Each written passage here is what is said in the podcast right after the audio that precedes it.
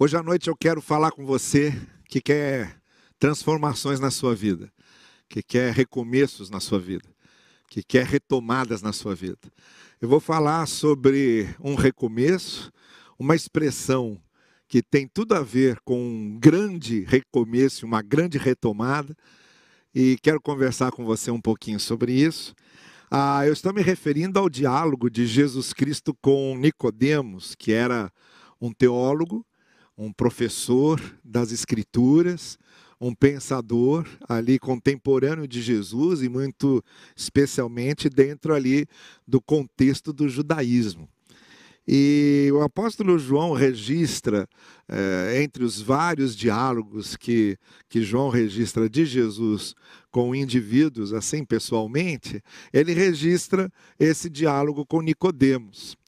E eu quero ler só os três primeiros versículos, quando diz assim: Havia um fariseu chamado Nicodemos, uma autoridade entre os judeus. Ele veio a Jesus à noite e disse: Mestre, sabemos que ensinas da parte de Deus, pois ninguém pode realizar os sinais milagrosos que estás fazendo se Deus não estiver com ele. Em resposta, Jesus declarou: Digo a verdade, ninguém pode ver o reino de Deus se não nascer de novo. Olha, é, provavelmente uma grande parte de, de vocês é, já deve conhecer esse texto e já deve ter ouvido muito falar dele. E basicamente o que nós ouvimos sempre falar desse texto é exatamente isso: o sentido da, da pregação do evangelho que esse texto nos traz com referência à transformação do nosso coração, da nossa mente, do nosso interior. Essa transformação que o Evangelho produz e que é algo tão profundo, tão de raiz, tão abrangente, tão pleno, tão completo, que é como se a gente estivesse nascendo de novo. Não é? é Jesus Cristo usa essa expressão aqui que é necessário nascer de novo. Há uma outra expressão usada nas cartas apostólicas, que é a expressão regeneração, que significa ser gerado de novo e que basicamente tem o mesmo sentido, que é nascer de novo. E nós todos sabemos bem qual é a ênfase que o Antigo Testamento, em certo momento, começa a dar a essa questão da transformação interior, como o próprio profeta Jeremias dizendo: "Olha, eu vou estabelecer uma aliança que não vai ser mais como a aliança que eu estabeleci com Israel, uma aliança com a minha lei escrita na pedra. Será uma aliança em que a minha lei será escrita no coração. Ou então na linguagem de Ezequiel, quando Ezequiel diz que Deus vai tirar o coração de pedra e trocar por um coração de carne. Então, é, nós temos essas referências no Antigo Testamento, todas elas é, enfatizando essa questão da transformação interior, da mudança interior, da conversão né, do, do, do, coração transformado, da metanoia, que é uma palavra também do Novo Testamento, que se refere a essa transformação da mente, da transformação do modo de pensar, da transformação da maneira de ver as coisas. Bom, essa transformação, essa mudança, o Evangelho opera na nossa vida. Quando nós aceitamos o Evangelho, quando nós temos a nossa experiência pessoal de fé, com Jesus e, e, ele passa a ser o nosso Senhor, o nosso Salvador. Essa transformação acontece a partir de um arrependimento, desse novo nascimento, e que depois o apóstolo Paulo, eh, na carta aos Colossenses e na carta aos Efésios, vai se referir como ao ser do velho homem e o ser do novo homem. Paulo sempre diz: vocês, quando eram o velho ser, ou o velho homem, vocês eram assim, assim, assim. Agora que vocês são o novo homem, agora que vocês têm um novo ser, vocês procedem dessa, dessa e dessa maneira, sempre mostrando que com a entrada do evangelho na vida, houve uma transformação interior. Isso tem que acontecer. Isso não tem como. O evangelho entrando numa vida, ele tem que levar à transformação dessa vida. Uma coisa que decorre naturalmente da outra. Então é disso que Jesus está falando aqui com Nicodemos, o novo nascimento, o nascer de novo. Nicodemos nem entendeu direito essa, essa palavra, porque ele pensou que Jesus estava se, se referindo ao nascimento físico. Né? E ele pergunta como é que alguém vai voltar para o útero da sua mãe, para o ventre da sua mãe, para depois ter que nascer outra vez. E aí Jesus Cristo explica: eu não, não estou me referindo a questões da carne, né? questões que têm a ver com o físico. Eu estou me referindo a questões é, do espírito, que tem a ver com a questões interiores, é, do nosso relacionamento com Deus. E é aí que é a expressão nascer de novo é explicada por Jesus como essa grande transformação interior que define o exterior. É, essa transformação que acontece por dentro, que define a nossa relação com as coisas de fora. Então, toda transformação ela tem que começar por dentro. A gente às vezes fica muito preocupado em mudar as coisas de fora, mudar as pessoas, mudar as circunstâncias. E o Evangelho nos informa que quando a gente muda por dentro, a nossa maneira de ver as pessoas e a nossa maneira de ver as coisas e as circunstâncias também muda. O que significa que uma mudança interior, quando acontece, ela leva também a uma mudança exterior. Então, tudo isso está aqui nessa palavra de Jesus sobre nascer de novo. Mas o que eu quero falar com você essa noite é caminhar para uma questão muito mais é, pessoal e prática no que se refere ao seu dia, dia a dia, ao seu cotidiano, nas grandes transformações, nas grandes mudanças, nos nossos grandes desejos de mudança e de transformação. Então, nascer de novo aqui é essa mudança que o Evangelho opera. Mas você já é um, um servo de Deus, você já é um convertido, você já é um arrependido, você já tem a sua experiência de fé. E há coisas que você quer mudar. Essa mudança essencial da vida já aconteceu. Você já é um novo ser. E agora você quer mudar seus caminhos, seus projetos de vida, alguns não deram certo, ah, algumas coisas frustraram você, você traz os arranhões, as feridas de uh, alguns desencontros, desacertos e, e, desafinações que você teve na sua caminhada, coisas que não se encaixaram e que agora você quer mudar.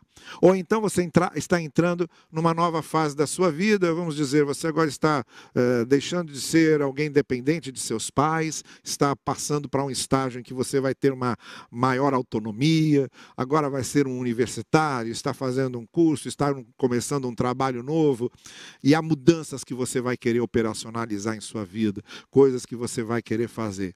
Ou então você está passando de solteiro para casado, ou então você está passando de uma pessoa casada sem filhos para ser uma pessoa casada com filhos. Ou então você está entrando agora na terceira idade e é uma nova fase que você fica inseguro e não sabe como é que vai ser o seu envelhecimento. Ou então você está começando um projeto novo de trabalho, um trabalho novo. Bom, a nossa vida é cheia dessas transformações e desses novos momentos. O que eu queria falar com você essa noite é que as mesmas características que muitas vezes nós encontramos nesse novo nascimento da conversão, que acontece na vida e no coração de uma pessoa que tem um encontro com o Evangelho, essa mesma é, regra, o mesmo método, o mesmo modelo de transformações ah, acontece também nas nossas decisões mais diárias, mais cotidianas, nas transições que fazemos na vida de uma fase para outra, na mudança de um projeto, na retomada de um caminho. Há coisas que precisam também ser aplicadas nesse aspecto do dia a dia e do cotidiano na nossa vida. Primeira coisa, a gente precisa saber virar a página. Nascer de novo significa você virar uma grande página na sua vida. Uma pessoa que vem de uma vida sem Deus, que se encontra com o Evangelho e que é transformada, ela tem uma nova vida, nasceu de novo, tem novos propósitos, então ela precisa se perdoar. Não adianta nada Deus apenas perdoá-la. Ela precisa se perdoar, ela precisa superar tudo aquilo que aconteceu e que ela sabe que ainda talvez pese no seu coração, do que ela se envergonha, seja lá o que for. Nascer de novo no Evangelho é deixar para trás o que Deus está deixando para trás. Não é isso que diz o profeta Miqueias? Deus pega os nossos pecados e lança no fundo do mar. Naquele tempo do profeta Miqueias, não tinha no submarino, não tinha sonda marítima, não tinha nada disso. Uma coisa lançada no fundo do mar. Vamos imaginar que, que, que seja um objeto perdido, era perdido que não tinha mais como recuperá-lo, isso no tempo de Miqueias. Hoje também, de certa forma, é assim. Talvez ainda haja alguma região abissal eh, no oceano, nunca explorada pelo ser humano, e talvez ainda hoje a gente compreenda bem essa figura, mas o que essa figura quer dizer, eh, grosso modo, é que o que Deus deixou para trás, a gente também deve deixar. Então, se Deus está disposto a virar a página da nossa vida nesse novo nascimento, nós também devemos estar dispostos a deixar o passado para trás. Então, a primeira coisa que nós aprendemos com esse processo de novo nascimento é que quando nós queremos passar para uma nova fase, mudar projeto de vida, é, vislumbrar novos horizontes, a gente tem que ter essa capacidade de superar o que já não serve, de deixar o que já não é mais útil, de aceitar que aquele período findou e que agora vai começar uma nova fase, um novo período. Eu me lembro muito de uma história que o pastor João Falcão Sobrinho escreveu num artigo que ele há muito tempo tinha escrito no Jornal Batista, e ele costumava nessas colunas dele contar umas histórias com, histórias com umas aplicações morais, que ele chamava de parábolas vivas. E nessa história havia lá um, uma comunidade que estava sendo mudada pela prefeitura é, de uma espécie de cortiço para um é, prédio residencial que a prefeitura havia construído. E nessa mudança a, estavam ajudando ali os moradores a, a, a juntarem seus pertences e, e, e, se mudarem. E havia uma senhorinha que, junto com, com sua bagagem, estava levando lá cacos de um vaso que tinha se partido. E quando o, rapaz funcionário ali da prefeitura, que estavam ajudando a fazer essa mudança, disse para ela: Mas a senhora vai levar esse, esses cacos? Ela disse: Olha, esse vaso era muito importante para mim. E eu vou levar esses cacos porque eu quero guardá-los. Ele disse: Mas são só cacos, não é mais o vaso. Não se meta com meus cacos. Olha, a gente às vezes é assim. Às vezes a gente traz cacos de coisas que já se quebraram, e a gente diz: não se meta com meus cacos. Eu, eu gosto de cacos. Mas já não é mais o vaso, ele já se partiu, ele já quebrou. Muitas vezes a gente fica carregando conosco isso.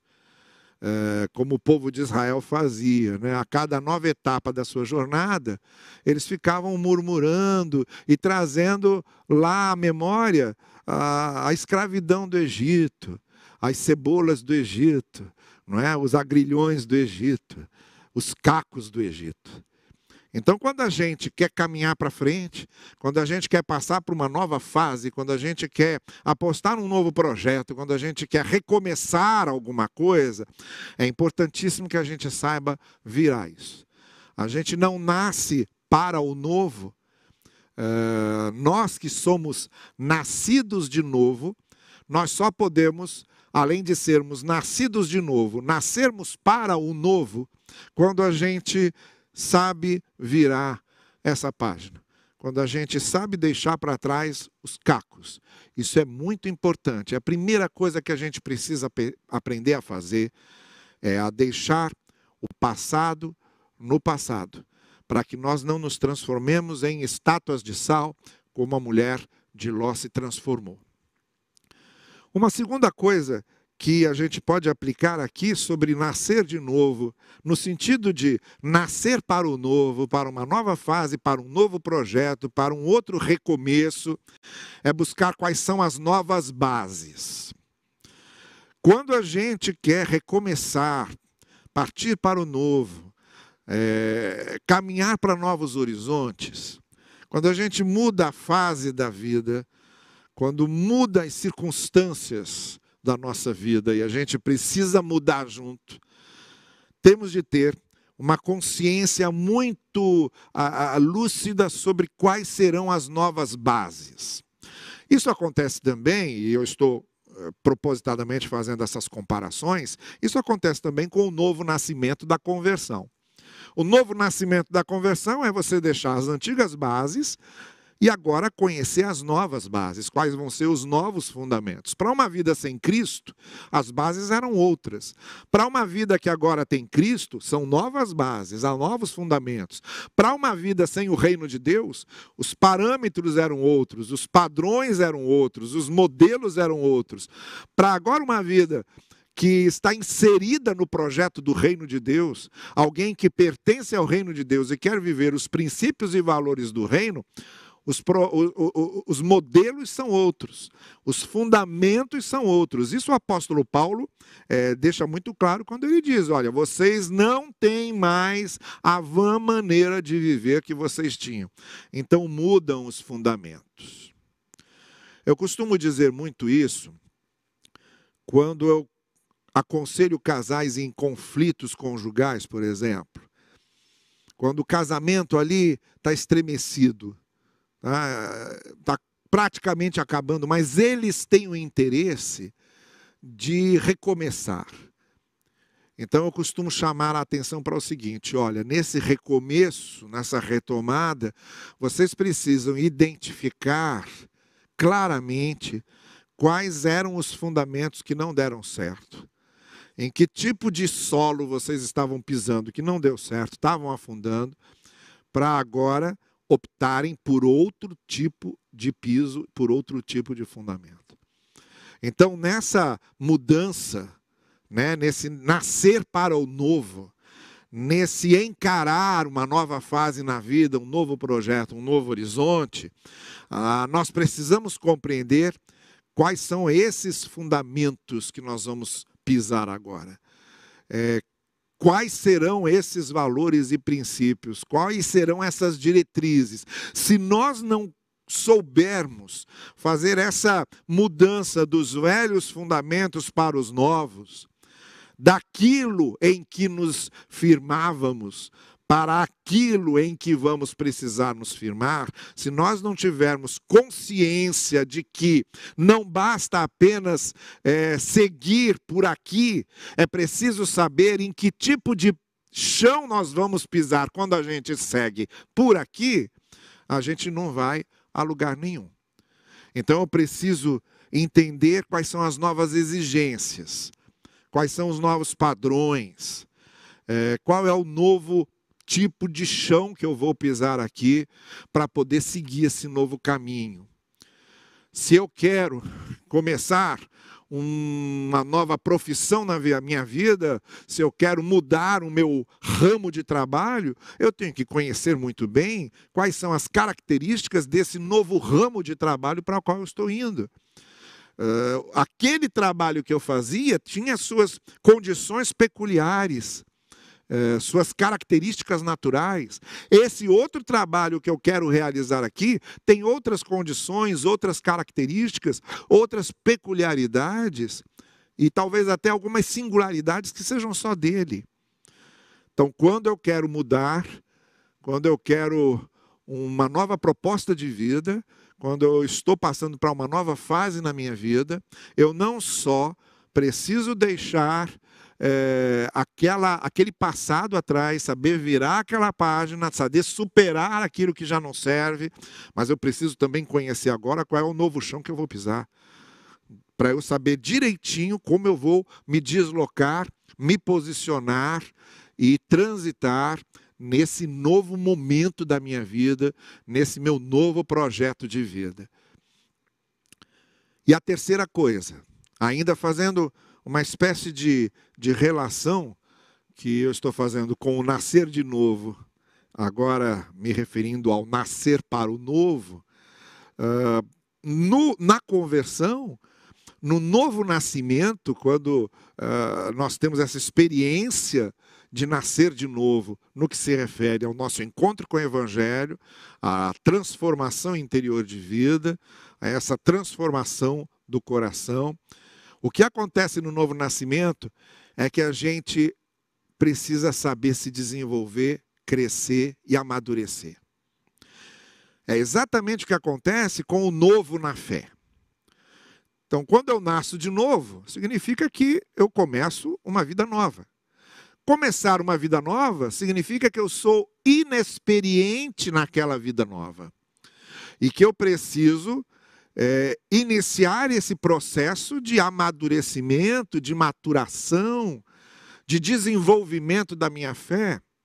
Por isso que o apóstolo Pedro, na sua primeira carta, ele se refere a isso. Ele diz: olha, vocês saibam se alimentar com o leite que é feito para nutrir esses que são os recém-nascidos, que é o leite da palavra, que é o leite da comunhão com o Senhor, que é o leite da devoção, que é o leite é, é, da confiança na graça, que é o leite do serviço a Deus. Tudo isso vai sendo usado como alimento para nutrir a nossa fé. Hoje nós estamos muito carentes de igrejas, de crentes maduros, ah, com novos desafios que a gente vê acontecendo, com o mundo eh, nessa transformação dinâmica e tão rápida.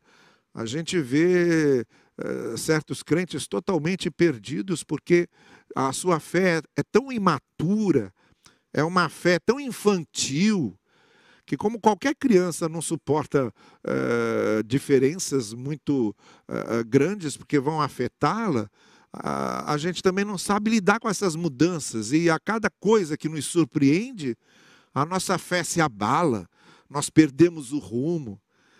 Então, é, é, muito necessário que nós tenhamos essa maturidade, que, por exemplo, a igreja de Corinto não tinha. Eu sempre lembro disso. A, a, a igreja de Corinto, o problema da igreja de Corinto não era nada daquilo.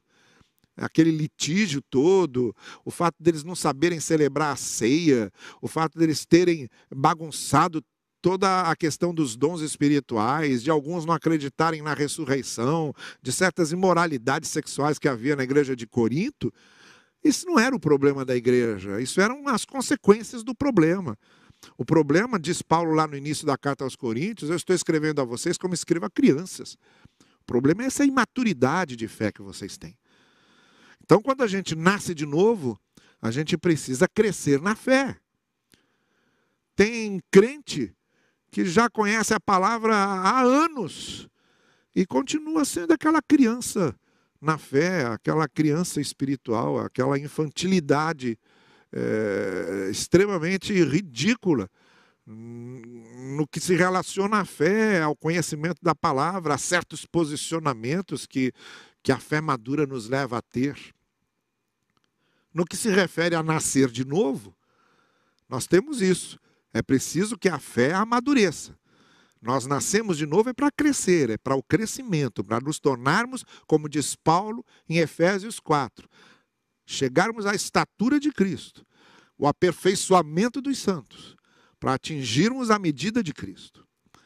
E no que se refere a nascer para o novo, nessas grandes mudanças da nossa vida, nesses novos projetos, nesses novos tempos, nós também precisamos ter a humildade de reconhecer que precisamos amadurecer naquilo que começamos a fazer.